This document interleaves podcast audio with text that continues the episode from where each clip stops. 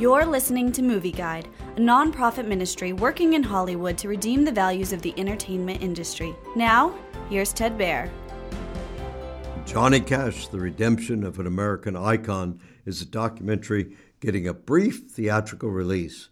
It tells how the influential country and folk singer songwriter lost his way after becoming addicted to amphetamines, became estranged from his wife and family, and started an affair with the country singer June Carter. His crisis of faith reached a low point in 1967 after his wife divorced him. However, he returned to Jesus and became a strong spokesman for the gospel. Interviews with several music stars, Johnny's sister and one of his sons, and two pastors complete the movie's portrayal of Johnny Cash.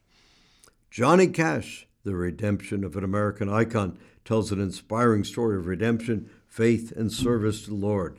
There's no lonelier place on earth to be than being separated from God. End quote. Johnny says during the movie, Johnny Cash, the redemption of American icon, contains references to adultery and drug addiction, so it's not for young children. Also, the movie doesn't mention that after getting free of drugs in 1970, Johnny Cash relapsed three times before he died in 2003.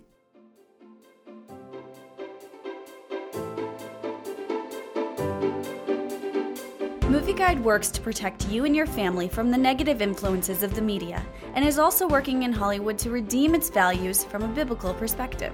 For the latest Movie Guide reviews and articles, go to movieguide.org or download the app to your Apple or Android device. You can also subscribe to the Movie Guide podcast on iTunes. Support Movie Guide's mission to transform the culture by redeeming the media.